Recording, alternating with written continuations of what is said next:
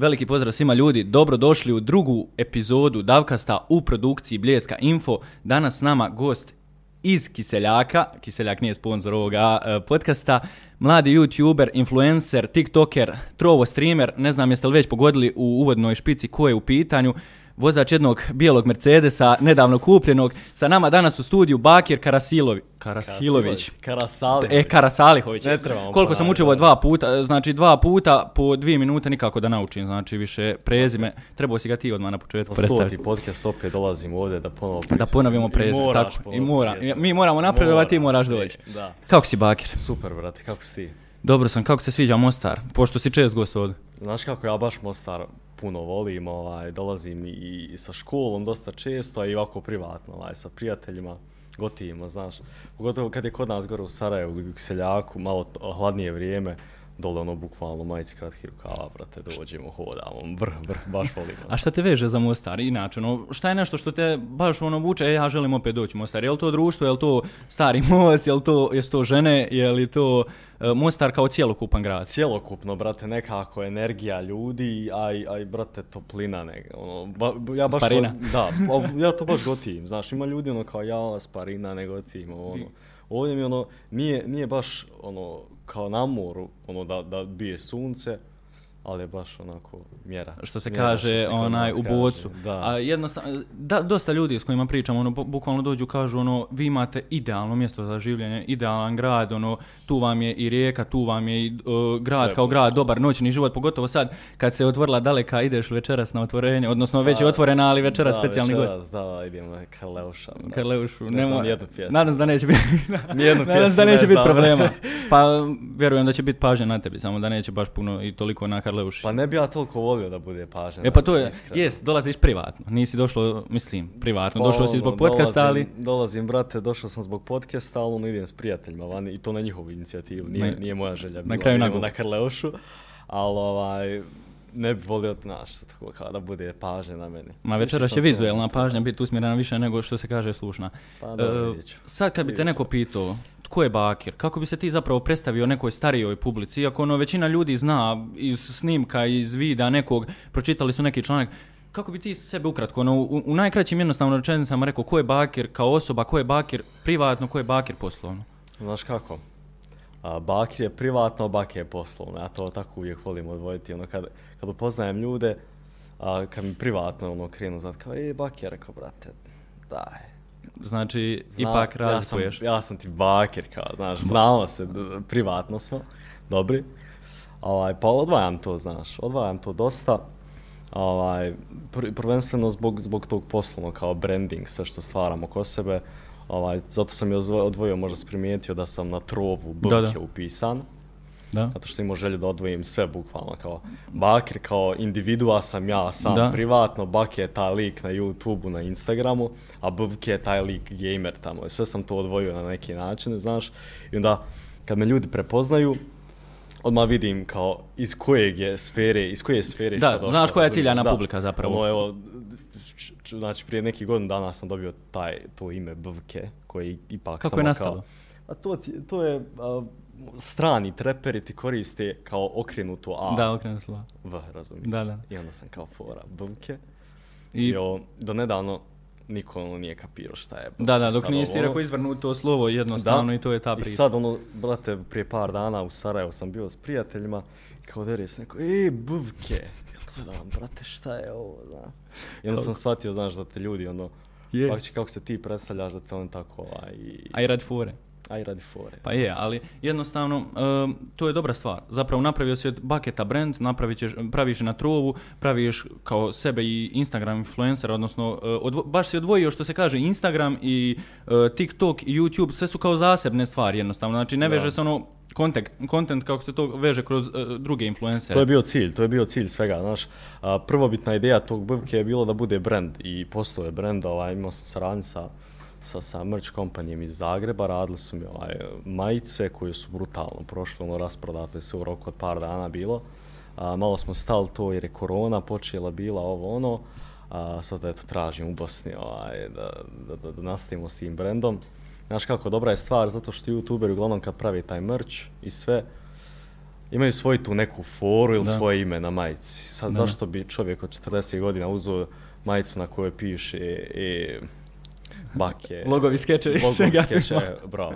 Zašto bi to nosio čovjek od 40 godina, realno? A kad smo kod intra već, kako je taj intro, intro nastao? Znači, ja mislim da Jao. cijela BiH zna, znači, Svi logovi, znaju, skečevi, e, svega tu ima ja, bake, svi, bake. Znači, brate. svak to pjeva. To je prva misao kad mi neko kaže uh, bake onaj sa YouTube-a, meni je prva vlogovi, skečevi, svega tu ima. To je toliko zarazno postalo i toliko, znači, jednostavno onaj catchy sound nekako. Znači, da je to jest. svima ušlo u uho. Znači, bukvalno ušlo u uho. Kako ja, je nastalo? Ja kad pričam s ljudima, ovaj, često znam reći da mi je to dosta pomoglo u, u svemu, u razvijanju karijere i svega. Jer moraš imati nešto po čemu se prepoznatljiv. Da. Ovaj, ja sam sad neki 15.000 subscribera, samo mi je kao sinula ideja, vidio sam da su youtuber počeli snimat pjesme, ja do to nisam bio u, fazonu, znaš kao, da ću ja snimati ako sam kasnije snimio. Ovaj, nisam bio u fazonu da ja snimam i da, da, da objavljujem svoje pjesme, pa sam, pa sam pitao kolegu koji, koji se dotle samo bavio kao, on je zapravo muzičar koji je kroz pjesme obrađivao neke teme, ono, a, tako da sam ga pitao, aj ako možeš da mi napraviš intro, i bukvalno nakon pet minuta ja dobijam na Messenger, tad se koristio Facebook, dobijam onaj, Stara vremena. dobijam, brate, poruku, audio file, intro, kao demo verzija. Ja, brate, puštam, odmah sam rekao, to je to, znaš. To je ono što je najlaganije, što nastane odmah, Da, to je brate. najbolje. Iz iskustva pričam, ona prva stvar koja se tad u tom trenutku Bukvalno, napravi je. i na, nastane po, spontano, ta ide i najbolje da, prođe. Da, baš, jer znaš kako, to je bilo ono kao je što hoćeš da se spomene u video, u, int, u toj kao Da. intru. Pa rekao, brate, šta ja znam, snimam vlogove, snimam skečeve, znaš. Vega tu ima. Kao, kao, pa šta još snimaš? Pa snimam sve, brate. I on je uzeo napisao tek logo skeče svega. I, nastane. I tako nastane, zapravo nastane uh, Bucketov intro koji je nadaleko poznat. Iskreno, Znaš kako znači, je, bukvalno, baš ja tako. sam se neki dan baš iznenadio, na streamu sam sa, sa, sa gledalcima ovaj, gledao, dosta njih, znaš kako ja sam izbacio taj intro, Da, znam. zato što, ne znam, mislim, imao sam osjećaj da sam u tom nekom periodu prerastao, to znaš. Ovaj, I njih dosta opali nostalgija, ta neka na ta vremena, kao i mene. I onda su, ovaj, onda su, e, onda smo ušli na YouTube da vidimo, da vidimo koliko, sam intro, ti 15 sekundi, sam intro ima preko 170.000 pregleda. Jel to ono bila fora ko sa, uh, kad fali zapravo ljudima onaj Serbijanov intro, gdje ste bre ljudi, isto, brat, bukvalno to, bukvalno. uh, koliko ljudi jednostavno traže i koliko im fali taj intro, a ne mogu ga dobiti zato što se Serbijan promijenuo, narasto, uh, napravio od sebe čovjeka na kraju krajeva. Ono su bili, mislim, i on je tada bio zapravo čovjek. Jest, Samo jednostavno rasto kao osoba, kao ličnost i na kraju krajeva došlo je do toga da jednostavno on ne može biti ono što je bio nekad Pa da. sa tim introm. Da, da, da. I vjerovatno si ti tako u tom trenutku. Pa ja sam ono- tako osjećao, zna, i kad meni ljudi pitaju, kao, aj vrati intro, ono, ja kažem, brate, ukucajte na YouTube baki intro i slušajte I slušaj. ga. E, kao, nije to to ako nema tvog videa poslije toga, znaš, ovo, ono. I onda shvatiš da je to zapravo tako, kad, kad vremenom, ono, prerasteš neke stvari, hoćeš da malo ozbiljnije nešto radiš, onda je taj intro se tu našao kao nešto što je, što je, ovaj, jednostavno nije pasalo tu, znaš, tako da sam ga maknuo sad ovaj, sad sam baš u nekim pregovorima da na jedan baš dosta poznat pjevač, Vojaž. a, dosta poznat pjevač ovaj, otpjeva intro. Tako da, eto, možda se u, u ovoj Možemo očekivati sezoni, svašta. Da, možda se u ovoj sezoni, eto, kanala vrati taj intro malo osvježen, kao sa, sa, sa, sa novijom. A kad si kod sezona kanala, aj mi objasni zapravo kako ti to dijeliš. Jer trenutno nisi aktivan Da. na YouTube toliko, posvetio se trovu, posvetio se Instagramu, posvetio se vjerovatno nekim privatnim stvarima čim ne možeš zapravo stignut onaj, sve društvene mreže. Zašto je Bakir prestao sa YouTube-om? Većinu gledatelja to zanima. Zašto je Bakir rekao, e, ja sad stajem ovdje? Jer znaš koliko si rastao, znaš Da. koliko si napredovo i onda samo jedno, pš, Pazi, a, definitivno nisam prestao, kao da je kraj, tu nije, nije 100% kraj, ja ću uvijek da snimam na YouTube-u i koliko je god pauze pravio, ja se uvijek vratim, to, nije, to je najmanji problem uvijek bio. Pogotovo sam na to jako ponosan jer a, desilo se, evo prošle godine nisam snimao šest mjeseci, vratio sam se sa 3-4 videa koja su bili u trendingu, svi sa preko stulja pregleda. Tako da onaj, baš sam ponosan na to, zato što znam da sam izgradio publiku koja će za dvije godine ako ja objavim video, bez, sa pauzom od dvije godine, da će oni opet tad pogledati taj video. I- Tako da mi je, ba, baš, baš mi je drago što je to tako. A zašto pravim pauze na YouTube? Znaš kako, neću da, da, da forsiram. Neću da forsiram sam sebe. Ovaj, došlo je truvo. Ranije se nisam pronalazio u streamingu. Ja sam imao priliku još da streamam prije 3-4 godine, nisam nikad streamao, zato što šta ja znam, znaš kao, nisam nešto, eto ti znaš da sam Da. igrao igrice i to Da. sam streamao. Da, streamao sam, brate, koliko možda, sedam dana i Da, napravim vid- pauzu vidjelo pola se na tebi. Da. Da jednostavno, jednostavno nije bilo za Da, mene, bilo je da. isforsirano. Da. I onda sam na, proš, prošlo ljeto krenuo streamat na YouTube-u, Ome TV, ali sam to radio na totalno neki deseti način na koji niko nije radio kod nas. I to su onda ljudi baš dobro prihvatili sa, sa, sa podrškom. Tako da eto na zimu došao taj ugovor sa Truovom, prebacio sam se tamo. Jednostavno a, lakše je, lakše je dosta zato što ti za video moraš da, ga smi, da smisliš ideju, Tako da, je. da ga snimiš, da ga smontiraš, pa ako opet to nešto nije okej, opet nešto to Snimi, snimiš, da snimi. montira to ono. A ovaj stream je samo klik, start streaming. I još si plaćen za to što još radiš na plaćen. kraju kraja.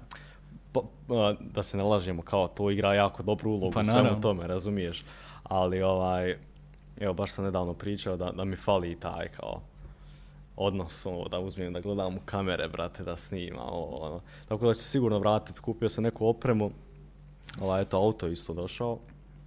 Tako Ajmo da se njega kasnije dotaknuti. Tak, može, može, nek samo kao spominjem da će biti kontent oko toga, svakako. Tako. Naravno, možeš jako puno kontenta izvući. iz- I, i Naravno, samog imam, da, imam, imam ideje baš ono kao da budu emisije koje rade stranci u Americi, ovaj, sa, sa poznatim ličnostima u auto, ovo, ono, tako da A jesi ti bio ljubitelj auta i prije nego što si kupio ovo auto, ono, jesi li volio gledat nove trendove, nove, e, nova vozila koje izlaze modele, ili si sad, kako si e, sebi uzeo ljepoticu, onaj, Da. jesi li zapravo onda krenuo, ono, što se kaže, upgradeat svoje znanje, svoj mindset što se tiče samog auta i onda ono, i zavoliti i doći do neke strasti prema njima?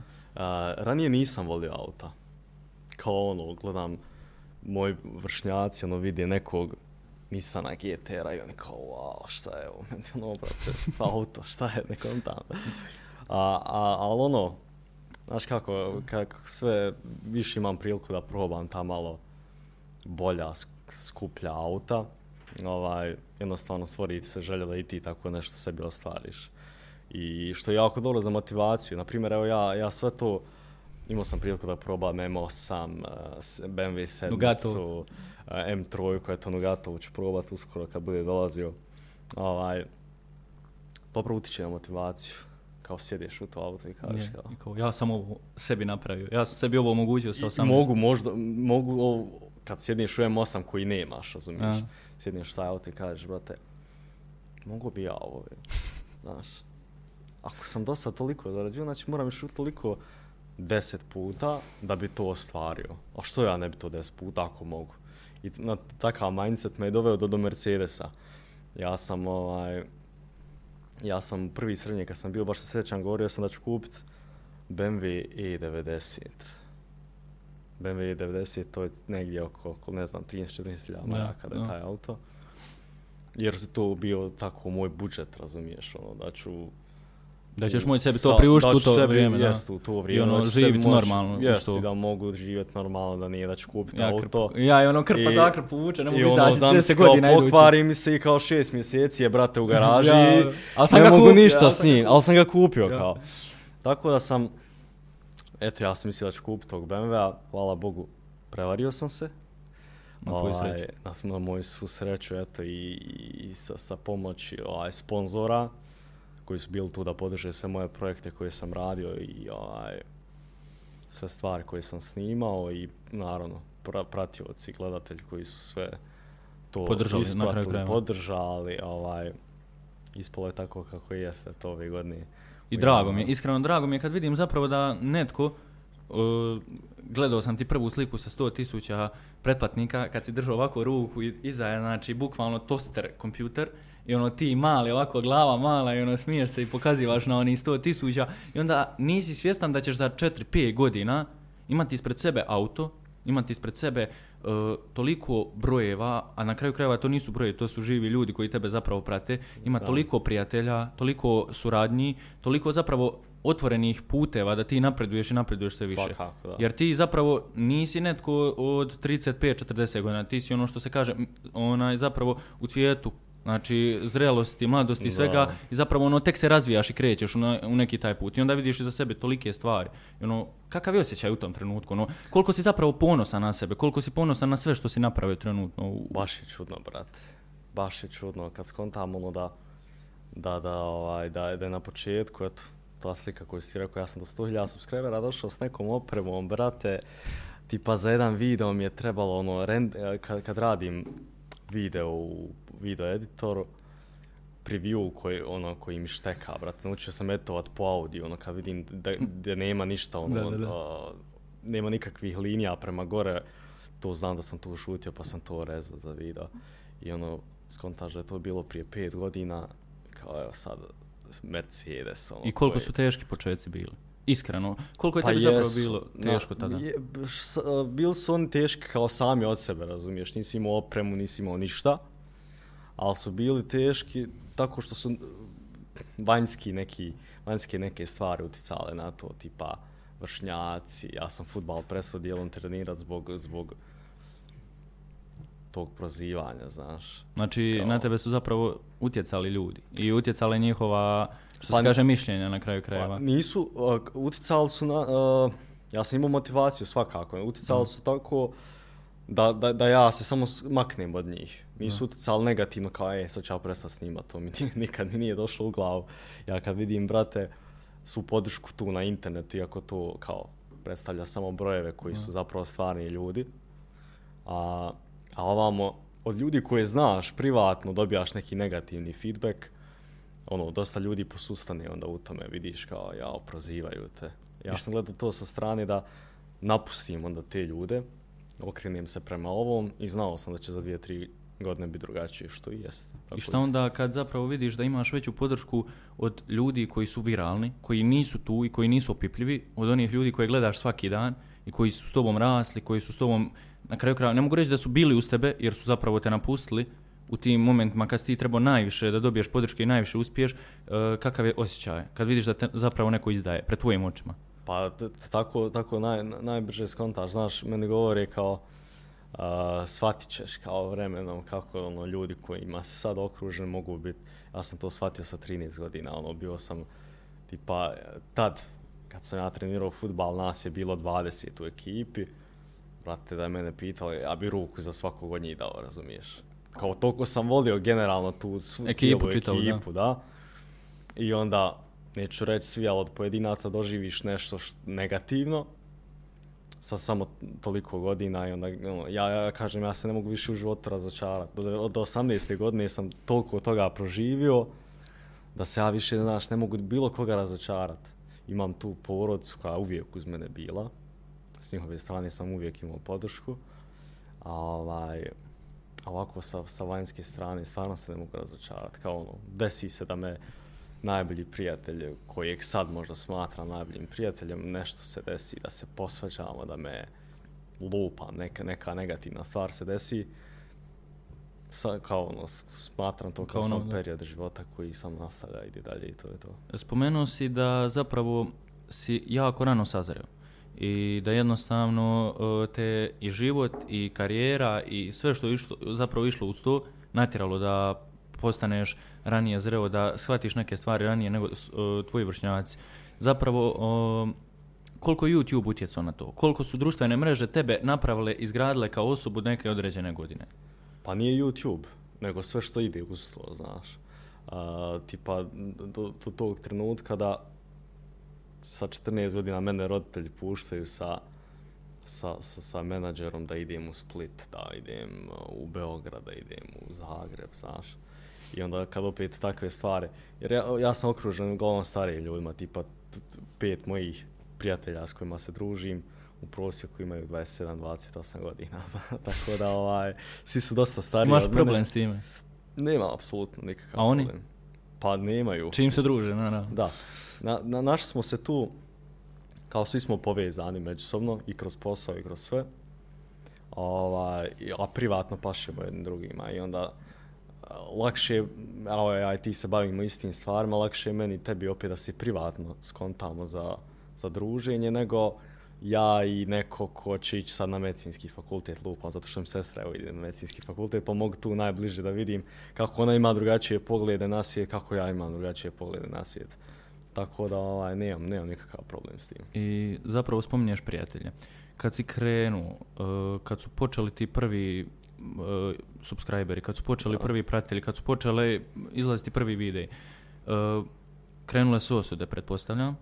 Ko je bio da. tu uz tebe najviše i zapravo s kim si ti mogao ono reći, e ja želim popričat, a da on zapravo neće reći, ja tebe osuđujem što si ti to uradio. Jer to su bile rane godine, a ti si bio klinac tada, i ono trebaš se usuditi i reći, e, ja želim uzeti sa neku kameru i snimiti se i staviti to na YouTube.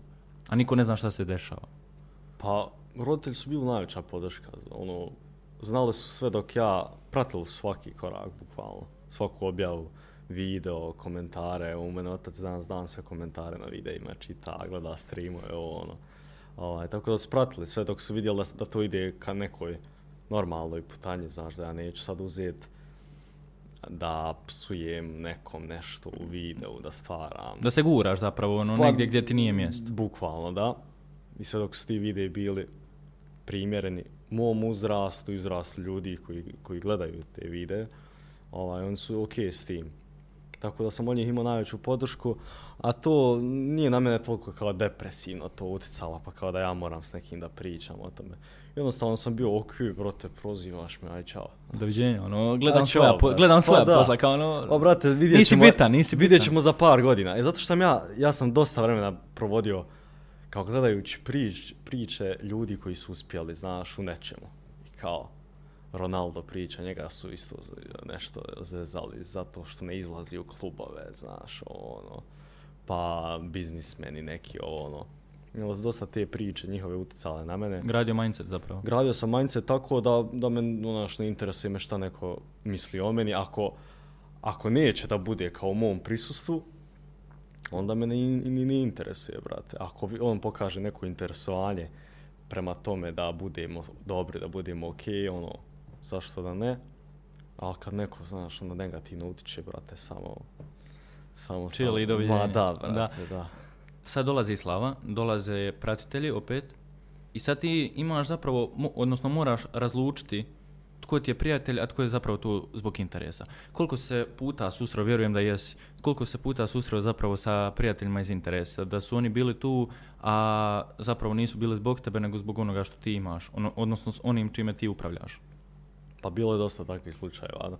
Bilo je ono, čak je prije par godina baš ono vidljivo bilo.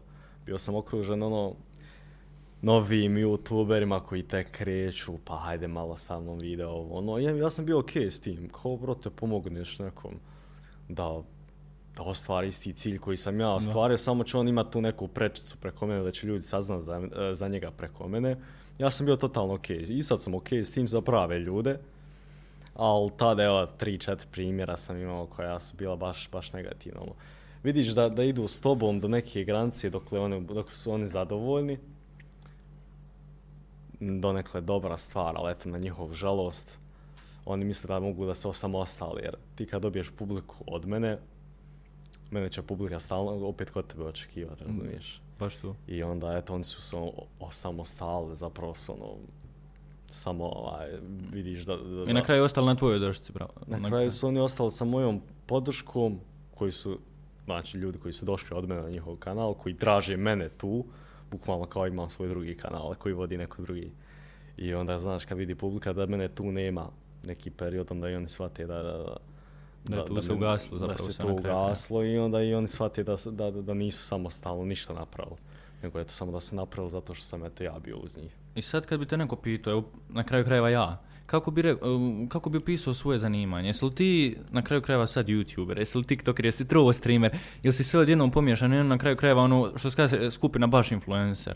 Uh, kako bi jednostavno, sad kad jednostavno nisi aktivan na YouTube-u, kad te jedan period nema i posvetio se streamingu, uh, kako bi sebe predstavio? Kako bi rekao jednostavno ja sam taj i taj?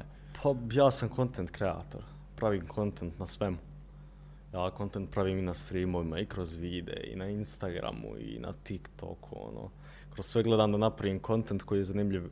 Sad, koja mi je ciljana publika na streamovima, su to malo stariji na, na, na, na YouTube videima, ono, obuhvatam bukvalno 10 godina razlike, tip, 10 plus godina razlike, od 12 godina pa do 22 plus. Ovaj, na TikToku je to opet malo mlađa publika je, zato što TikTok koriste, koriste mlađi ljudi. Na Instagramu opet to skroz raznovrsno. Tipa, Varira. Da, pa vidi me neko, o, od, lupa me, od 20 godina zaprati me, vidi me neko od 40 godina, vidi imam lijepe slike, bla, bla, bla, zaprati me, znaš, ne mora, ne mora znači da ako me neko na Instagramu prati, da me pla- prati na YouTube, tako da ja imam baš raznovrsnu publiku. Imao sam problem na početku, jer ovaj, kroz videe nisam reklamirao streamove, nego sam reklamirao kroz Instagram. Sad je fazom u tome što ja na Instagramu imam ovako 35% ženske publike, koja je najaktivnija. Ja sam mislio više. Pa to je u brojkama tako, kao, Da. znaš, stoji tamo na lice. I onda kad imaš 35% ženske publike, šta će one gledat streamove, šta će one gledat gaming? Ono, bukvalno dobiješ publiku žensku na streamovima gaming, gledaju, brate, igrice, ništa ne kontaju, tu samo, eto, znaš, kao, da gledaju. Ovaj, tako da sam imao taj problem na početku na tom switchu za streamove, ali sve je okej, ispalo na I kraju. sad ti prestaješ sa YouTube-om, odnosno ne prestaješ nego praviš jednu pauzu i prelaziš na trovu. I izgrađena si kao influencer, ali trebaš prebaciti publiku. Koliko ti je teško bilo prebaciti ljude sa svih društvenih mreža da dođu na trovo da te podrže. Da bi ti, jer, uh, bar ko što ja znam, trebaš imati određenu gledanost, uh, tjednu, ovako onako da bi ti ušao u neki gold, silver, diamond, tako dalje, da bi ti dobio ostvario neku zaradu.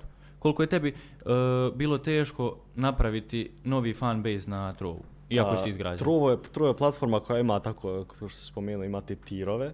Imaš bronzu, silver, diamond, gold, platina, master, tako ja mislim Da. da je poredano.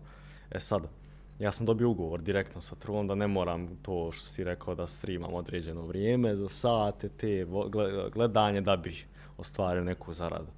Ja sam dobio ugovor sa Trovom koji je direktno vezan odmah za taj najveći tir, za Grandmaster. Tako da sam ja svaki mjesec u tom najvećem Grandmasteru i praktički moj jedini posao je tu da streamam, niti da gledam koliko imam sati streamanja, ovo ono, znači praktički dobio sam ugovor u Da se kojem- pojaviš. Samo da se pojavim na njihove platforme i da je reklamiram kroz Instagram, kroz TikTok, kroz YouTube, što mi ostvaruje neke dodatne bonuse u, u zaradi. Ali a, teško, je, teško je bilo prebaciti publiku, baš zato što sam rekao znaš, da imam a, ženske dosta publike koje ne interesuje gaming.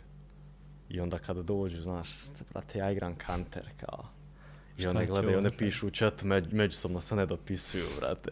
Lajkuju Gledaj, sliku na Instagramu. Brate, one se međusobno u chatu dopisuju. Sad ti kao streamer moraš pričati sa chatom. Ja, brate, pogledam na početku chat, one pišu kao je, objavila sam evo sliku na Instagram. Ja gledam što je ovo, njih 3-4 se znaju u chatu, one se dopisivaju.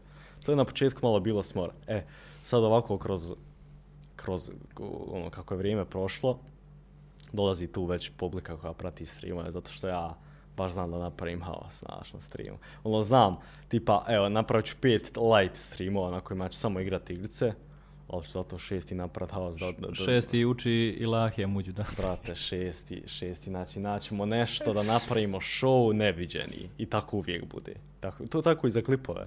Napravit video koji znam da možda neće proći nešto specijalno, ali zato znam da će sljedeći I sad, otići. uživaš li u streamingu? Sad, Pa iskreno, kad rekneš trovo, nebitno, stavi zaradu sa strane. Da, sve. stavljam, ja uvijek kažem kako jest. Evo, na, o, streamam početka decembra, to je već 4-5 mjeseci. I svaki mjesec sam streamao preko 25 dana u mjesecu. Evo, ovaj ću streamat 20. I to uključujući sutra na večer i preko strano sam da, da ispunim taj fond. Na, uzeo sam tu pauzu, sad ovaj mjesec sam najmanje streamu, zato što sam baš osjetio na sebi, znaš, da, da mi fali malo oduška, hoću da vidim šta ću da radim na YouTube-u, hoću da, da, da nastavim na YouTube ovo ljeto, baš da bude jako što se toga tiče.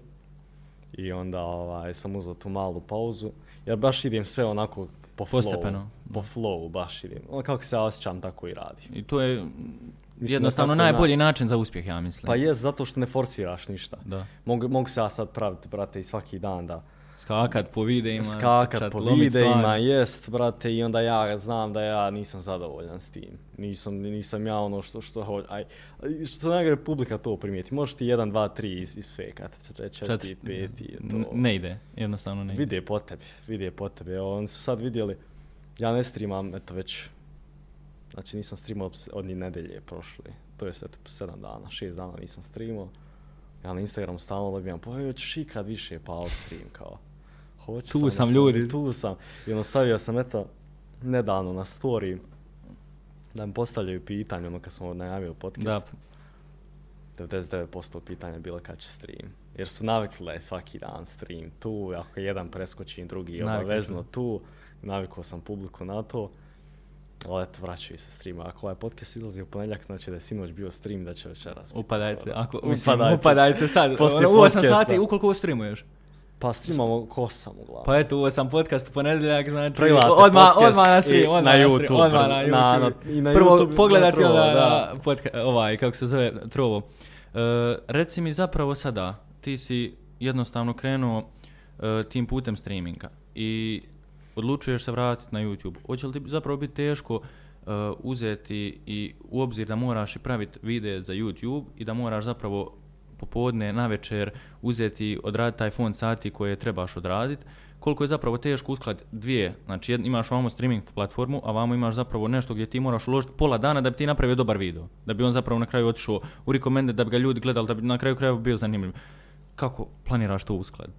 Pa sad nisam mogu uspjeti, zato nisam snimao, zato što ja 7, 7 časova dnevno, ono, 7 sati u školi budem, od 7 ujutru do, do 2. I onda kad dođem kući nakon škole, nisam Mrtav. ni za šta, brate, i onda, znaš, odspavam, većinom odem vani, odem do teretane, nemam pojma, i na kraju upalim stream. To, je- tako mi je sad, bukvalno, život takav sad vodim trenutno. A ovaj, eto sad kad škola završi, bit će lakše, ono, nemam, nemam 7, 7 sati, imaš dnevno koje možeš sad iskoristiti u nešto drugo, da nije škola i onda u tih 7 sati ja lagano mogu izdvojiti barem u 3 dana da snimim jedan video, to što će biti tako, znaš, Ti si treći ili četvrti srednje? treći sad. Treći, završim. znači iduće godine matura, je li tako? Iduće Iduće godine u konačno. Mercedesu. Imaš pratnju? Aha, pazi, sad sam vidio da je neki mladić pozvao Milicu Pavlović Je. iz Banja Luke. Jel na TikToku mislimo ja isto? Jest. Je. I brate, ja to na streamu gledam, prebacim scenu, rekao, Teodora Džehverović dolazi mi na maturu. I ja sam taj isječak objavio na Buvke Clips, kao imam drugi Da, da, kanal. znam. Ima video već sad 30-40 hiljada prigleda, samo on isječak minuta. I ona nije odgovorila, mislim nisam joj ja ni slao, ništa sam ja to malo potencirao i na Instagramu i da ljudi ovo ono. Ali mi se javio jedan, jedna poznata, još jedna ličnost pored toga. Kao, ajde, ajde da ti ja dođem na maturu, znaš. Ajde, rekao, brate, ajde. Ajde. Tako da, eto, vjerojatno, mislim, sad još uvijek je to dug period, do, do maja ima dugo i sljedeće. Treba i maturirat na kraju krajeva. Ali, ali eto, vjerovatno, mislim, bit će, ne, bit će neki haos 100%, pogotovo zato što ću ja da snimam to. Da, obavezno da nešto da napravim neki haos, znaš, ono, znam, završavam srednju školu, aj čao, kraj. Ali hoću da napravim haos, da se, da, da, baš za YouTube video, da imam nešto, ono, jako. Koliko si u početcima, znači sad zapravo uh, bio si srednja, bio si osnova, uh, koliko si mogao uskladiti školu i obaveze što se tiče YouTube-a, što se tiče samih uh, društvenih mreža, koliko ti je škola oduzimala vremena i da li su zapravo i profesori i, i, i cijelokupno ljudi iz tvojih razreda zapravo uh, imali u obziru da si ti netko ko sa strane ima još nešto što radi i što ti je također primarni cilj kao i škola. U osnovnoj, a osnova ako osnova, to je lako, razumiješ, nije, nije, nije što neki specijalno ovaj, obaveza. Ja sam odličan učenik, sad idem eto u elektrotehničku. To, ono, prijatelji, ajde, to je s njihove strane ne, ne treba ti nikakva, kao, znaš da oni razumiju šta ti radiš. Ja imam opet te prijatelje iz Srednje s kojima se družimo normalno. Sad, a što se tiče profesora, o tome, znaš, opet ne, neću da pričam, ima svega, kao. Neko podržaje, neko na Pa neko podržava, neko ignoriše, što je, ja, ja totalno poštujem tu, ako ignoriše, to je za mene super. Najbolja razumiješ? stvar. s- daj mi, eto, nas je 22 u razred, daj mi kao da sam svi ti dva- 21 ostali, znaš. Ne moraš mi ni odvajati da sam ja nešto specijalno sad, da, da me uzdiže ovo ono. Ja bi najviše volio da je to sve ravno, znaš, kao da ja sam u školi ti 7 časova, bakir, kada salhoć, došao sam da naučim nešto, da odgovaram, da dobijem ocjena, čao, ja idem kući i da radim šta god ja hoću, razumiješ. Ja bi tako bio najsretniji da je. Međutim, ima tu dosta stvari o kojima, eto, sad, znaš, ne bi još pričao, imam još da budem u školi. Neće izbačaj, nadamo se. Neće izbačaj sigurno, ali da ne bi na neke stvari, znaš. Idući, kad, iduće godine kad završiš, dolaziš opet i onda daje čitavu istinu što se tiče Ovaj, elektrotehnički. tako, ne, dobra je škola, dobra je škola, eto, razrednik mi je super, super je, ovaj, ono, izlazim u susret maksimalno moguće, kako god da trebam da izostanem. Jel ti to nešto. važno da imaš takvu podršku?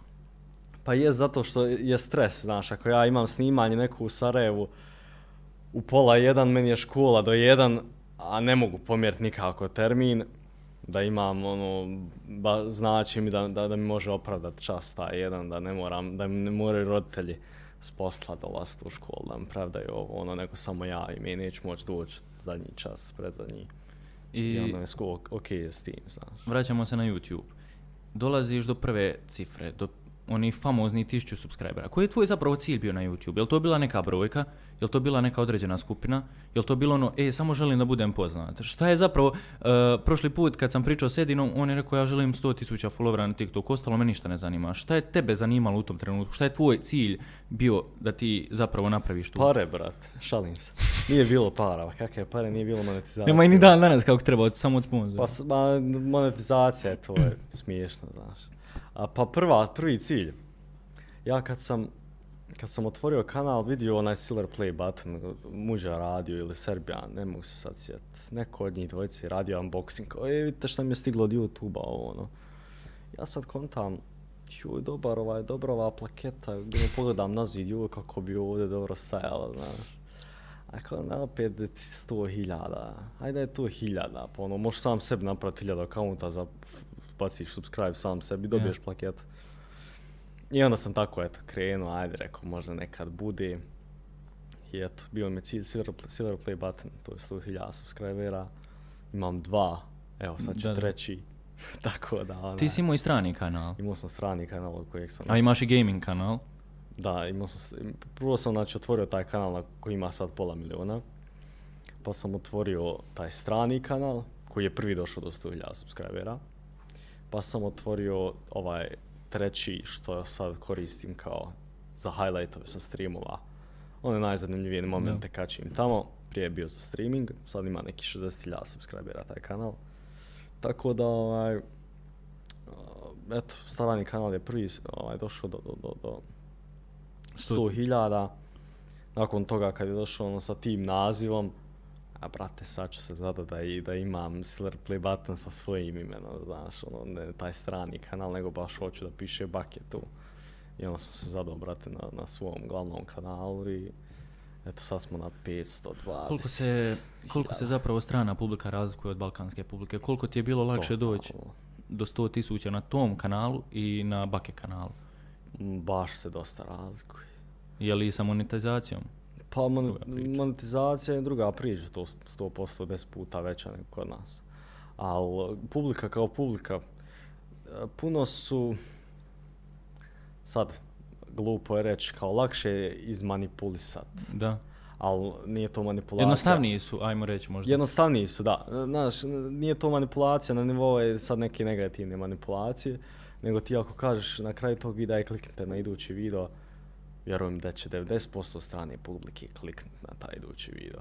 Dok ti ba balkanskoj publici, što je možda i dobro na kraju krajeva, moraš nešto pružit da bi oni zapravo kliknuli na to. Ja svaki put sjetim momče kad spomenem strani kanal, Da. jer zapravo kad ti vidiš šta je napravio sa stranom publikom, jednostavno svjestan si da i tu dolazi zarada i strana publika kao strana te više poštuje.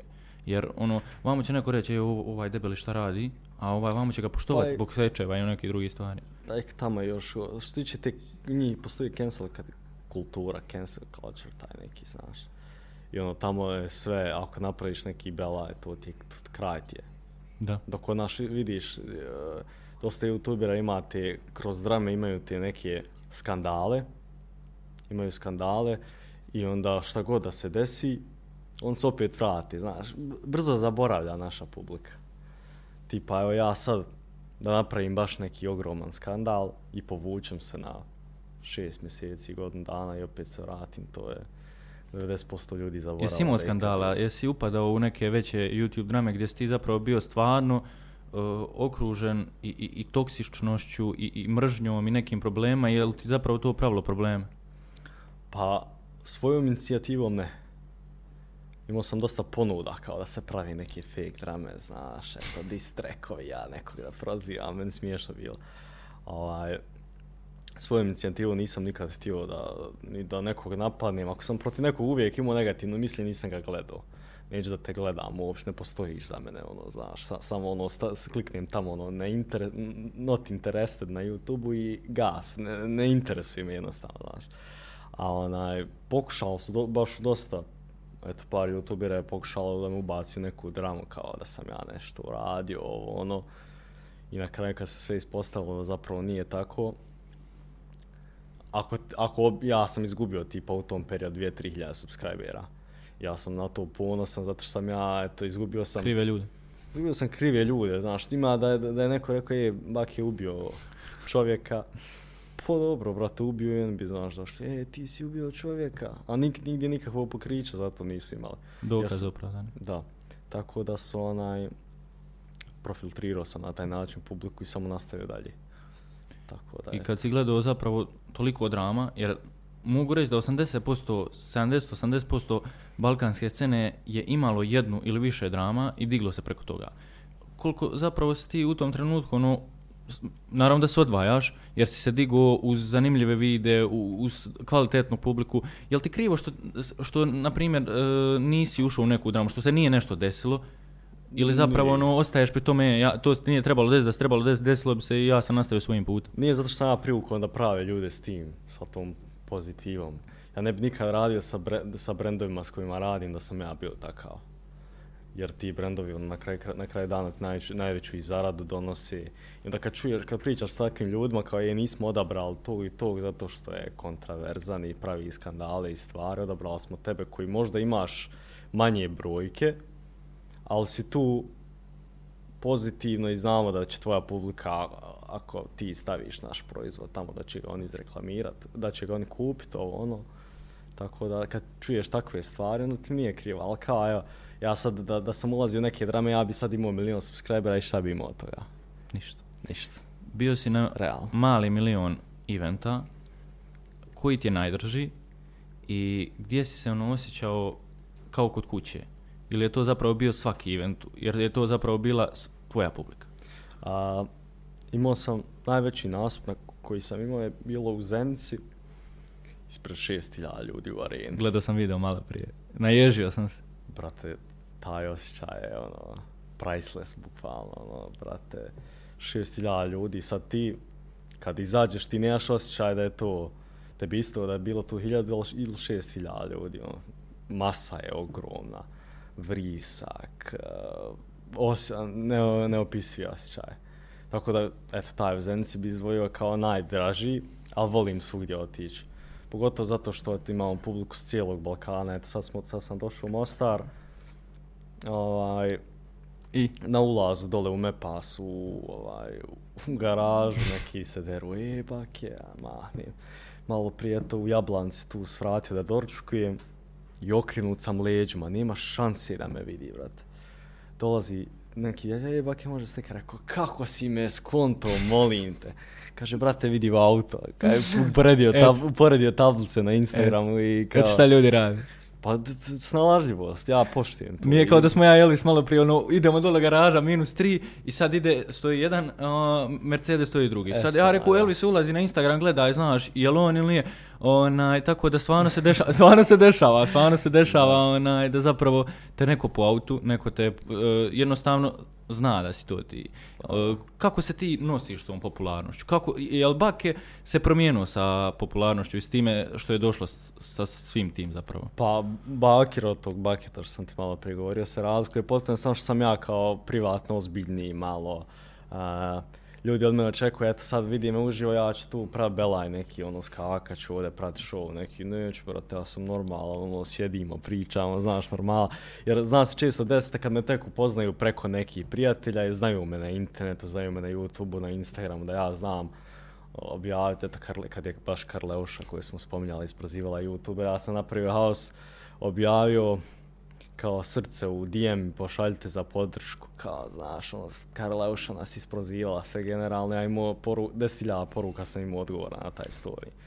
I ono, čak je do, do, do te mjere je došlo da ljudi kad me vide ovo negdje u Sarajevu ili nebitno, kao kažu mi, e, brate, jel si ti onaj što te Karla Uša isprozivala, da. I baš je smiješno bilo do te mjere, jer pravim show, znaš, za, za, za Instagram, za YouTube, za ovo, ono, a privatno, brate, ja sam dosta mirniji. Jes, ovo... iskreno jesi, ono, baš uh, chill.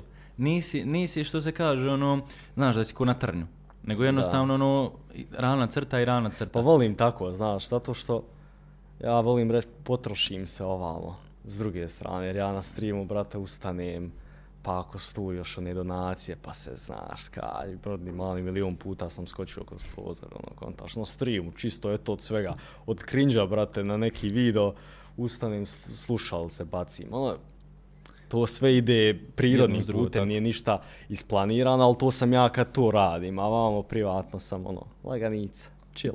Da, baš to. E, sada dolaziš e, do pojma da krećeš zarađivati. YouTube, znamo kako zapravo funkcioniš, odnosno monetizacija je u totalnom haosu. Da. Dolaze sponzori. Ko te na početku prvi podržao, I tko je rekao ja dajem povjerenje Baketu da, uh, odnosno mi dajemo povjerenje Baketu da će Bake naš brand najbolje pokazati onako kako on može? Pa to su bili uglavnom na početku je zarada bila takva da si ti kao dobiješ proizvod od strani sajtova, pokažeš ili snimiš poseban video, zavisi kako se dogovoriš, i sad ti ako se svidi taj proizvod sačuvaš, ako se ne svidi prodaš ga, razumiješ, i to je ta zarada bila na početku. Sad eto, skontaj koliko je smogao zaraditi, a što dobiješ slušalce, neke gaming koje ti ne trebaju, prodaš na piku, brate, za cvaju i to je to, znaš, ono nije to bilo. Ko sa onom čašom što se... E, bravo, se baš e, bravo. Znači, sa čašom, ja sam dobio tu čašu, brate. Ali si dobio i pregled. ja sam, brate, znaš koliko sam ja prepoznatljiv po tom video. Ja eto, kod muđe ušao na stream i sa njim pričam nešto, vidi se moja kamera, on mi je stavio tamo scenu i ljudi ono stariji kod njegovom četu kod njega i danas znam prati kao ej njega znam on je snimao onaj video s čašom. Zamisli kao čaša koja je nebitna totalna čaša koja se ne može to su svi gledali. I zamisli kako sam ja njima reklamu napravio kad samo poseban video o jednoj čaši ima 400.000 pregleda ja nisam zaradio. Nisam kao od njih uzao nikakve pare nego sam samo proizvod poslao. Jer se tako zarađivalo tada da to su bili oni početci. Da. I onda dolaziš sve više i više zalogaja, više i više si gladan, dolaze veći i veći sponzori. Kako se snašao u toj masi? Kako zapravo, uh, kako si znao da ćeš ti zapravo taj brand najbolje predstaviti, što možeš? Ipak je to veliko povjerenje i, pa i to su bile velike, velike kompanije i dan danas su velike kompanije. Pamtim uh, u Mostaru kad je bio skup sa Fantom, ako se dobro sjećam. To je prvi brand bio koji je zapravo... Znači Fanta je dala ruku Bakire, naš, naš Znaš brand. kako je to bilo? Oni su ranije radili s nekim, nisu sa mnom, uh, kao htjeli su sa mnom rad, dijete od 14 godina, diskutabilno je, znaš, kao, ajde ti daj djetetu da on reklamira brand.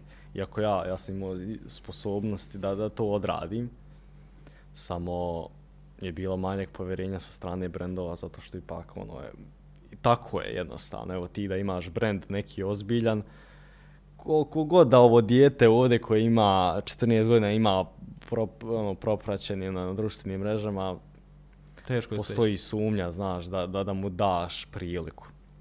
Fanta je tu a, izašla prva, kontaktirali su me, eto, dogovorili smo, ne znam, ugovor je trajao neki godin dana. Ja sam, ono, brutalne videe pravio, tipa ono, uzme, napunio sam kadu fantu. Znaš, Kupo se u fanti. Da, bukvalno. Taj video ima 300-400 pregleda i to sve. Došlo je do te mjere da ljudi kad piju fantu u kafiću ili negdje vide na polici, brate, uzmu, snimaju storiju, ok- okače mene i taguju mene i, i, i fantu. Fantu kao ono, e, ja I oni su bili sad- prezadovoljni, da. I onda je došlo s druge strane ovaj, Mirinda koja je Pepsijeva, koja je bukvalno ono, imaš kolu Pepsi, imaš Fantu i Mirindu. I onda su oni došli tu i transfer napravili. Želimo Oni su rekli želimo baketa. Eto, mislim, Fanta, Fanta je bila eto, odskočna daska. Oni svakako nisu ponudili taj novi ugovor zato što je došla korona, pa ni, imali su neku kao redukciju budžeta, ovo ono, tako da nisu imali priliku da rade s influencerima. U to vrijeme uskočila ovaj Mirinda, tako da sam s njima radio, pa sam s Pepsijem. Evo sad pregovaramo još jedno treće piće, treći transfer i to, ali sve su kao od naranđe, znaš. Da, da, da. Fanta, a, Mirinda i sad još ovo treće piće dolazi koje ja ne, neću ga još Nećemo. spominjati još, jer nije onaj... Nije Službeno. Ali kad bude vidjet će se, znači se. O, biće objavljeno, biće na Pa, društvenim mrežama u svakom slučaju. Spomenuo si koronu. Korona koja je naštetila svima, a najviše je pomogla ljudima koji se bave online i poslovima i, i snimaju video i ostalo. Koliko si ti zapravo iskoristio tu koronu? Koronu kao e, svjetsku pandemiju, koliko si zapravo digao svoje društvene mreže i, i, i bio još uspješniji nego prije? super sam to iskoristio. Tu priliku sam onako, sam zato što sam snimao i plus što sam dosta ljudi upoznao. Jer kao, neka to kažem da se upoznao dosta ljudi, ono budu kao, what, kako si upoznao ljude, Nema. pandemija bila. Zapravo je to bio dobar način da upoznaš ljude. Svi su kući, niko nema nekih ono, obaveza vani. Dostupni su ti svi ono 24-7. Ja sam se tu uvezao sa 3-4 čovjeka, evo, od kojeg sam sad malo prije dobio poruku kad sam gledao telefon. Onaj, dobio sam poruku od čovjeka koji je vlasnik kompanije u Americi, koji je naš tu Balkanac.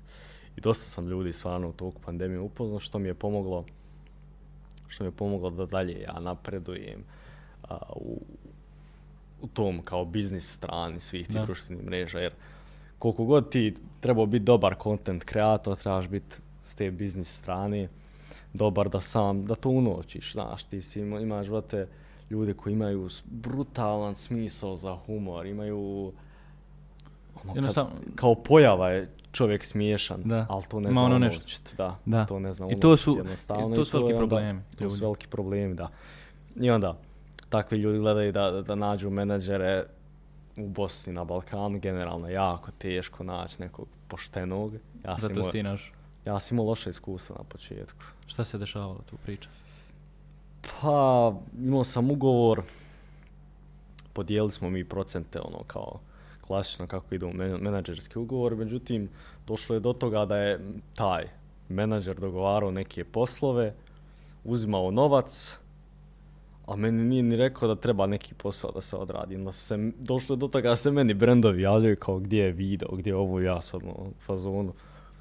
Ja nisam ništa dobio ni da odradim, niti šta. Pa to je jedan primjer. Drugi primjer da a, kaže da je dogovorio ugovor za neki novac, pa meni totalno drugi prikaže, bla bla bla, ono, ne- neisplaćivanje, ovo ono.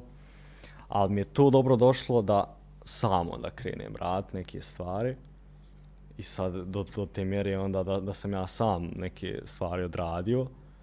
I sad mi radi, dva čovjeka mi radi ovaj, Ono, firma si. Postao si firma. Pa nis, znaš, da sam postao firma, ja bi snimao i danas dan. Snimao bi vide. To bi onda bilo baš firma, štancaš kao vide, nemaš nikakav osjećaj prema tome. Ali te, s te kao marketing strane imam, imam tu ekipu koja mi pomaže, znaš, jer uvijek, uvijek dvije, tri glave znaju bolje nego Nego jedna. Baš to.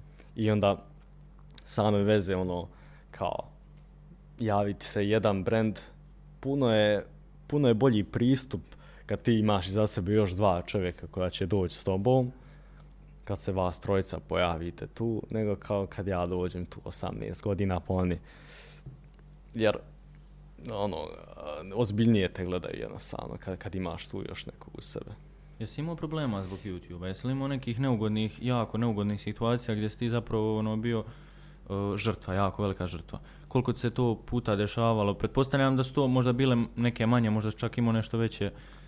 Kako, Uživo kako se nikad. Uživo nikad nikakav problem. Nikakav. To je, meni je jako to čudno čuti, jer općenito ono, uh, kad kažu zapravo imam uh, problem s tim, s tim i na kraju se onda ono ništa ne desi uživo. A to je Zato većinom što- tastatura mafija, jel? Pa, to tastatura, to, to je standardno već. Objavi me, brate, neki mediji u Bosni, pola ljudi me ono, hvali kao momak samo 18 godina svaka čast, pola ljudi onaj kaže hoće me ubit negdje, da. To su takvi komentari, bukvalno. Bilo je nešto s autom, nisam baš Bio s razumio autom šta je- je bilo točno. Znam da je neš, neki medij nešto iz, ob- objavio i da si ti na streamu kao ovi me hoće ubiti, ovi me hoće ovo, ovi me hoće ono, ono podijeljena mišljenja, to tamo. Brate, ja, ja sam objavio da sam ja kupio auto i da ću izaći video kroz 6-7 dana. Ja sam objavio video, ide top 10 trending, ide pregledim vrh. I dok nisu portali krenuli objavljivati. I onda dođeš, ali tačno je to raspoređeno, brate. Vidiš kao taj mentalitet sredine. Zato, Objave sarajevski medij, ja stvarno, sarajevska publika je ono prema meni vrh. Uh, svi me, go, ono, ko me ne gotivi, znaš, ni ne obraća pažnje na mene, ali ko me gotivi, ono, baš vidiš da te gotivi. I kad su sarajevski mediji objavili, većina komentara je bila pozitivna, eto, dijete uspjelo se snađe, znaš, na svoj način, shvatio da je, in, da je budućnost u internetu, zaradio je novac, kupio auto, znaš. I onda dođeš u neki, neki portal taj za neku drugu sredinu, gdje su, znaš da, da ljudi i lošije žive i da jednostavno ne, uh, financijski je loša situacija u kolektivno, u cijelom Cijelom mjestu, tu, da. razumiješ, tu me ljudi. Ono, kao šta ovaj radi, kao šta, Tu me ljudi, ono- šta se dešava s njim. Brate, ko da sam najgoru stvar na svijetu radio. Da. Tatin sin, mama, ma, mamin sin, ovako, onako, ono, podijeljena Ba, mišljenja. da, babo kupio Auto. auto. A, to je jedna stvar. A, pa rent, leasing. a, a, Nema šta nije bilo. Došlo- Pokrao pola države. Došlo je do toga, evo, uskoro ću snimiti video o tome. Dobio sam mail, ovoliki mail, brate, od nekog, gdje govori da će me ekspozat da auto nije moje. Kaže, ja znam da auto 100% nije tvoje, ja imam slike da je vlasnik auta taj, taj lik. Brate, ja dođem i samo odgovorim na mail slikom u saobraćajnu, piše moje ime i prezime, no šta ti jesi dobar, još, na, nije Čovjek mi se jasno. zadao, piše mailove. Brat mi je napisao mail, brate, Ono, strana jedna, brate. A4 format, cijela strana. Lektiru. Brat je neke dokaze izvadio, vlasnik auta je neke kafe, firme u Bosni, dao ti ga je da ga ti iskoristiš, ja ću to objavit. Odgovor, čak ono kao ucjena da ja njemu moram, 1000 eura. da mu moram poslat nešto, da, e, neke pare da on to ne objavi. Brate, objavi.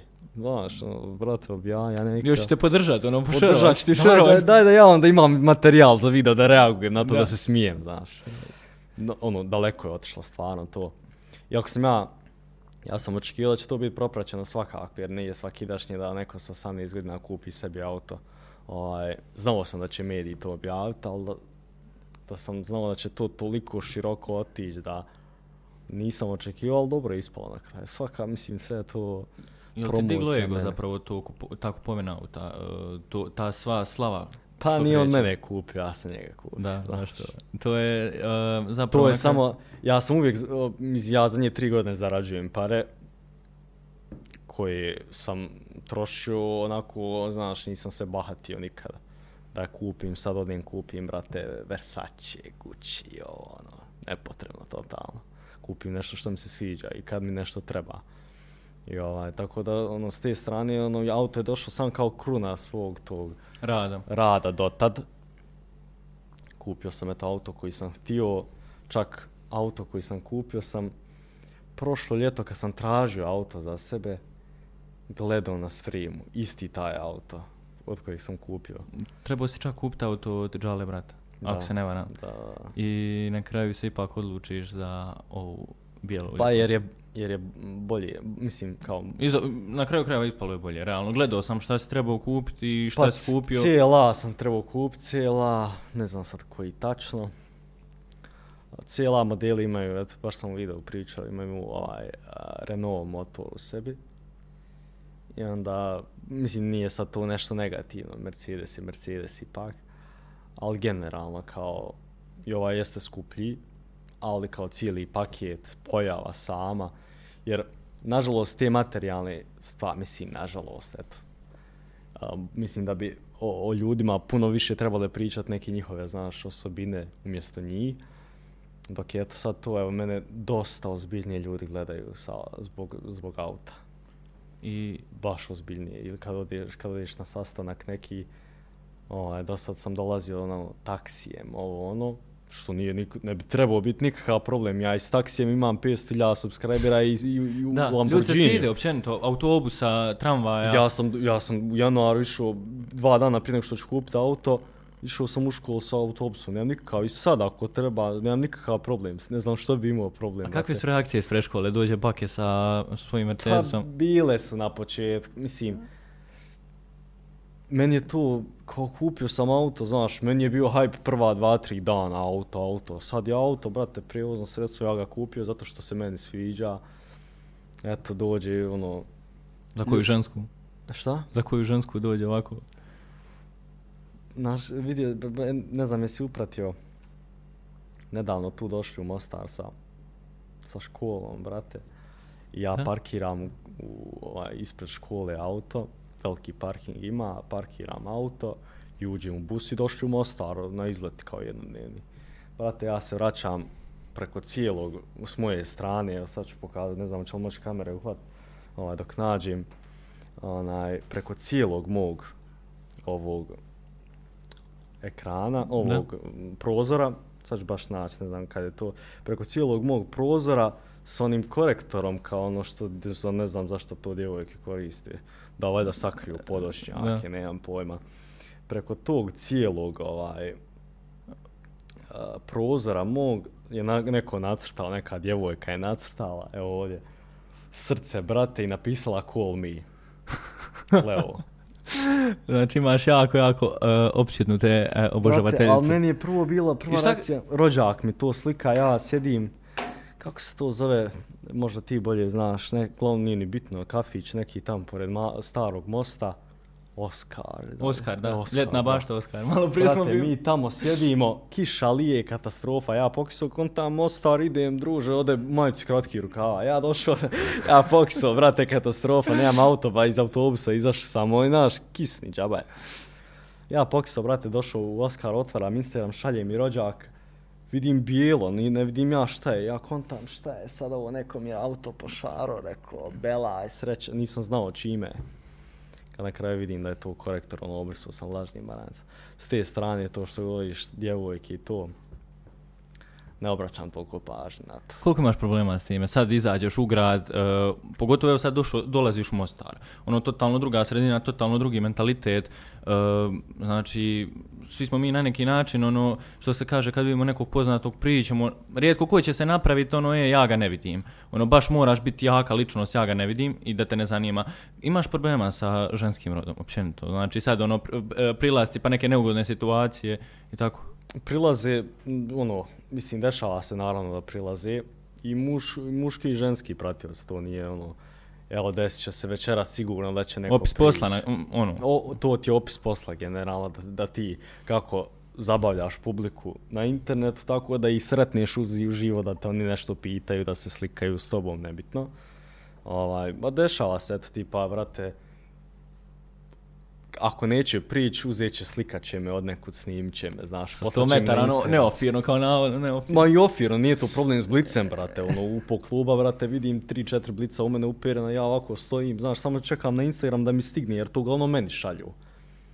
Jer, a, ako je neko stari, to u klubovima se dešava, pošto su starija, uglavnom, raja u klubovima, čovjek, ono, momak neki od 25 godina neće meni prvi prići nikad.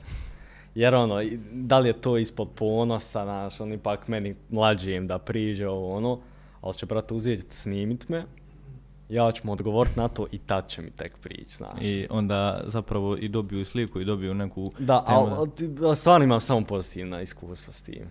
Evo i u Mostaru, brate, kad god sam bio ovaj, i vani i bilo gdje, nebitno koliko stariji, ono, tipa neki momci su me prošli put prepoznali kad sam bio tu na Red Bullovom, ovom cliff Je. divingu.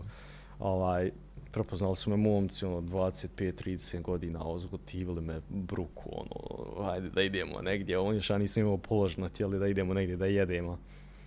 Ovaj, tako da ni- nisam imao nikakva negativna iskustva, baš zato što mislim, nisam ja pravio nikakve gluposti. Nisam, nisam privlačio pažnju na negativan način, tako da je nisam ni privukao, nisam ni privukao negativnu tu publiku. krive ljude pa, nisi Ma privukao da, i da. onda, brate, ko zna, za mene zna da sam normalan vas da bio i da kad me vidi negdje, ono, možemo normalno popričat, a nisam imao Znači, publika te na kraju krajeva gotivi. Kako i ovdje i u Mostaru i u BiH, tako i u drugim državama. većinom, da. Ni- nisam imao nikad negativno iskustvo uživo. To je jako lijepo čut. Kad zapravo ono, mladci i, i, i uspješan i gradiš tu neku karijeru i zapravo nemaš ono što se kaže neko da će ti, ne znam, ko što se dešava youtuberima, gađaju im jaja autom, grebu im sve što imaju, znači, To uzak- će se sigurno desiti. Ja sam svjestan da se to i meni može desiti. Znaš, neko te ne voli, brate, poremećen je psihički doće ti i pošarat će ti auto sa, sa onim ekserom, kontaš, izgrebat će ga. Ovaj, to ja ne bježim, mislim, kao ne bježim od toga. Ja sam svjestan da do toga može doći. Ali kao fizički da me neko napadne ili nešto nikad se nije desilo. Evo znam, ima primjera Sergej Pajić, on izlazi u gej klubove zato što tamo nikog, ono, nikoga neće napast, razumiješ? Ozbiljno, ne, on je to pričao. A znam da je pričao sve Fakat, kao on, on izlazi u gej klubove zato što zna da ga tamo niko neće napast jer ovim straight, što on kaže klubovima, brate, ljudi hoće da ga bio, razumiješ? Nože. E sad, što, zato što on privlači pažnju, da li, ne znam, brate, uglavnom A s ljudi... čim ne privlači, iskreno? Pa mislim da, znaš, on je fizički drugačiji. Znaš, te to važe sa samo 18 godina, ono, i sam taj stil oblačenja nije po standardima Balkana. Bosanskim, bosansko-hercegovačkim kodeksima. Ma jest, srpskim, hrvatskim, nebitno. I onda ti kad naletiš na nekog ovaj, ko ima nešto protiv toga, onda sigurno, ono, još ako se to dešava u klubovima gdje ljudi piju i ko zna I šta onda već se napravi radi, dobro. onda može napraviti se bela, et. Imali su svi, ovaj, imao je on ti negativni, sad to izlazi tamo gdje, gdje ono, ljudi ga ne, ne, i- ako ga znaju, neće ti ništa, ono. Da.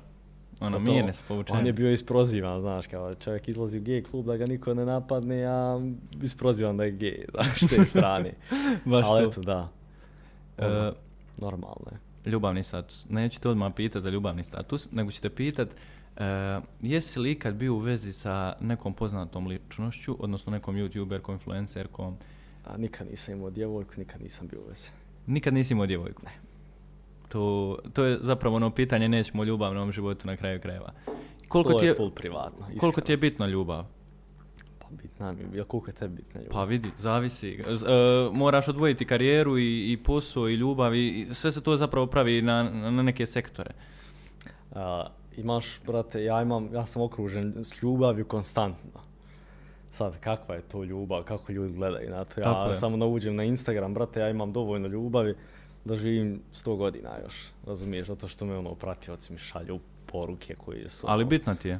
Pa svakako da je, sva, svima je bitna, znaš, u, ali ta privatna ljubav što ti kažeš, porodična, ili ta e, ljubavna kao Veza. veza i sve to, ovaj, naravno da je bitno kad se sve te kamere, brate, i, rasete i sve pogasi, trebate neko ko će te saslušat, razumiješ, ja to imam i od porodice, e sad, što ti očekuješ da ti ja kažem to, veze i to, to nikada onaj, nisam ranije, zato i kažem sad to kad sam rekao nisam nikad imao djevojku i nisam bio u vezi, bio sam i imao sam, ali nikad nisam pokazao, niti mislim pokazivati Ni reka me pita, e, imaš li djevojku, pa ja pitan, a šta ti misliš da li ja imam? Evo, šta ti misliš da li imam djevojku? Pazi, nisam razmišljao. Znam da su me prije podcasta pitali uh, hoćemo, li, hoćemo li pitanje za Baketa, je li ima curu, hoće li biti nekakva cura, da li njega drži zapravo cura na svemu tome, ali ovako sad, tajnovito, tajnovito mogu treći donekle, zapravo ono, ne bi, ne bi mogao dati točan odgovor. Mislio bi se, baš bi se Pa, mislio. Ono, To je cilj svega. Ba- E pa to, e, da To napraviš, svega. da napraviš uh, publiku, znači, u, u nekoj neodomici. A na šta kraju misliš, imamo dvije djevojke? Kao naše, tri, Da, da, četiri, ima, da. e, imali su kolege iz podcasta e, čovjeka koji je znači imao šest žena, tako da ono u, je- u jednu ruku, Vrh, brate. Što Buba Koreli, ja. Da, da, Možda ono- Buba ima tri žene, brate. Uh, Petru, Ma ne znam kako se zovu, brate. Znam na TikToku 3-4 mi izlaze, ono kad listam, brate. Eto, Petra, Jelena i Jasmina. znaju. Eto, brat, iskreno. I ono, jedna je vamo za duhovno prosvjetljenje, jedna je za fiško prosvjetljenje, treća je za popularnost. E, pa ni, mislim, nije sad to, ono... A nećemo i tako razvrstavati, ali opet. Ne znam kako ih on razvrstao, ja, ne, ja i ne bi imena mogao popamtiti, na primjer, da, Da. imam 3-4, ali onako može bujrum, Pa brate. možda, i on, možda se i on zabuni, ali mu oproste. Ipak je to buba. Ipak je to Buba. Ipak je to buba Koreli. e, da, e, idemo dalje. Znači, dolazimo do momenta kad zapravo ti, rekao si ne želiš pričati o ljubavi, Dobro. ali dolaziš do momenta zapravo da ti je ljubav potrebna u, u, u uspjehu. Jesi li imao ljubav od svih ili si zapravo odbačen? U smislu ne odbačen kao odbačen osoba, nego odbačen ono, e, e, ja ne želim njemu u tom trenutku dati podršku. Pa ljubav koja mi znači od ljudi koji meni znači. Znači, pružam ljubav onome ko meni pruži. Ako s, rod, s te roditeljske poročne strane imam najveću ljubav i njima dajem najveću ljubav, to je jedina ona ljubav koja meni treba, ovo to najiskrenija, znaš, oni me znaju, brate, da nije bilo svega ovoga, oni bi me voljeli, razumiješ, svi tu koji su, kao možeš imati u glavi, e, da li bi, da li bi, evo, da, lupam da se i ti družimo, da li bi ti bio tu da ja nisam youtuber, razumiješ? Ovisno. Prođe ti to Da. kroz, glavu nekad. Da, da. Ali kroz porod ti, ti jednostavno to ne biraš, to ti je od rođenja tako, oni su uvijek tu uz tebe i to je naj, najbitnija ljubav sigurno. Dotaknem se svaki put teme biznisa. Je li Baki investitor? Odnosno, voliš li, voliš li osim YouTube, osim uh, streamovanja, osim vođenja svojih društvenih mreža, voliš za virtu svijet, kriptovaluta, e-commerce i tako toga, ili si čisto baziran na sponzore, na, na svoje društvene mreže? Ima li nešto sa strane da gradiš, a da nisi svoju publiku Pa ima, ima više stvari za koje ono, eto, hajde, kripto, ono, s- s- Standard. svaka druga osoba, evo, nas tu 5, 6, sigurno trojica imamo kripto neki, znaš, razumiješ? Od prilike se to tako gleda, ovaj, ljudi koji, koji imaju kriptovalute, ono, dosta ih sad ima, eto, kupe i koji ne znaju ništa o tome, ovaj, tako da, s te strane, kao biznis, Uh, definitivno gledam da ja neću snimati još 10 godina i onda poslije toga novac koji imam sad gledam da ubacim u nešto što će mi se isplatiti kroz 3-4 godine da poslije 3-4 godine imam zaradu od toga. Što i jest tako, imam par stvari koje nikad nisam ono, na internetu govorio, a i najbolje da tako ostane. Pa je. Mislim, možda neke brendove koje nosite, možda su moji, kao, Da, znaš, kao, no, e, ali eto, tvoje. nećemo o tome, znaš, no, ono, neke stvari stvarno radim, koje, koje, koje ovaj, neke od tih će biti uspješne, nadam se, neke su već, pa ćemo vidjeti šta će, šta će Rekao si da se okrunio na sve to što si napravio uz karijeru i sve okrunio se Mercedesom. E, imaš Mercedesa, stoji tu, e, voziš ga. Koji je tvoj idući cilj? Imaš li dalje cilj neki nešto iznad? Nešto iznad tog Mercedesa? Pa nije to, to su materijalni ti ciljevi. Sljedeći, mislim ciljevi kao što tiče auta, sigurno da vozim što bolje auto. Ono, Mercedes je top, pogotovo za moje godine početnika, ono, nosim P iza, znam se. 170 konja, jel? Nećemo konjima, nemoj pješi. Nemoj opet će objaviti na 18 godina vozi 108, 200 konja, ne, nebitno. Uglavnom, Problem, ona-. Ne, pa dobro, nije kod nas je ono, nemaš... Ja, ono ma znam, nego ono mediji Ma će da, dodat bilo šta da... dodat- Dodat će, ubio troje ljudi od Jablanice do Mostara, pokosio pola, ono... Tako je, bi, mislim, kao tako je bilo, tako se Tako je. nego, tako, tako ljudi komentarišu. Onaj, što se tiče ti materijalni stvari, kao, vrate, ne znam, imam neki dream, dream auta, kao, što bi volio da vozim. Vozni park. Pa nije, ne vidim point tih voznih parkova. Ok, dva maksimalno. Kao imaš jedan sportski, imaš nekog džipa, brate, ono... Nisi fazon Andrej Tate. Ono, Pa ne znam, čemu to, brate? Da, ali Šta, da ljudi vide da imaš auto? na kraju krajeva. E, planiraš se osamostaliti u smislu odselit se e, od svojih, počet neki e, novi život u nekoj drugoj sredini, sad kad zapravo, mislim ono, još si srednja, ali kreće i taj fakultet, planiraš li uopće na kraju krajeva fakultet Pa upisati? planiram sigurno, mislim to je neki ono, društveni kodeks, brate, da završiš osnovnu srednju fakultet i onda piči dalje. piće dalje, jest, ono, ostalo ti sve snalaženje. Ovaj, što tiče samostalja, ne, nema potrebe za tim još uvijek, ono, za sve, za sve stvari idem, ono, sa, Sarajevo mi je tu blizu Kiseljaka, blizu kuće, mogu vrlo lako autom, sam za 30 minuta gore, sve pozavršavam, dođem kući. Svakako svoje jako rijetko, kao imam vremena da, da ih viđam, jer ono, ja sam na spratu, oni su dole, onaj, desi se nekad jedan, dva dana da se ne vidim uopšte, zato što ja sam ujutru u školi, pon rade, ovo ono, jednostavno to je tako, mislim da ne, nema potrebe zatim još uvijek, ako bude potrebe, doći će i do toga. Ovaj, a što se tiče ti eh, samostalnosti, kao da se osamostališ, ta financijska, financijski sam samostalan već dvije, tri godine, tako da što se toga tiče, ovaj, um, rijetko od, od čujem i rijet, rijetko čujem da zapravo um, ljudi, odnosno mladi, su financijski samostalni u tim godinama. Jel tebi to, ne, jel ti nekako se, kad stojiš pored nekoga ko nije, jel ti nekako se praviš neku razliku između sebe i njega, jel si ti ono je, ja sam, ok, ne veze, ja sam financijski uh, stabilan i samostalan, ali ja ne želim praviti razliku između, ne znam, muje i bakera. Ja sam baker i to je stoji tako. Ili? Pa, eh, ne, ne gledam nikad eh, ljude kroz tu materijalnu, znaš, evo ja sam tu sad, rijetki sam u društvu, u stvari jedini čak, ja mislim, u razredu koji ima svoje auto. Ne gledam to uopšte kao, evo, trebamo negdje ići, ono, maksimalno koliko može sa mnom stati u auto, neki ide. Ne gledam to kao ja, iće sa mnom samo neko ko ima para da to nadomjesti što će da vozi. Na, nema potrebe za tim. Zato što, ono, to su, kad gledamo s te strane, opet koji su mlađi, brate, opet, i moje vršnjake uglavnom održavaju roditelji. Sada ja gledam s te strane da oni moraju traž pare od roditelja, nešto, ono, apsolutno, koliko mogu. Ja, ja bi čak da izađem u susret, razumiješ, ne kao finansijski da dajem pare, ali ako dođe do toga da, znaš, ono, kao, nemoj, nemoj da. mu dati ribu, nauču ga da peca. Da, baš to. Ako baš neko stva, mislim, a, što je se dešavalo do sad, ako je neko od mojih prijatelja do sad pokazuje interesovanje o bilo čemu što ja znam da može napraviti neki novac, ja sam pokazao, sad je na njima, znaš, da li će opstati, da li će nastaviti u tome. I zapravo na kraju krajeva da li će se truda dođu do tog cilja. Da. Spomenuo sam malo prije sestru. Uh, sestra se isto pojavljivala u dosta videa na tvojom YouTube kanalu.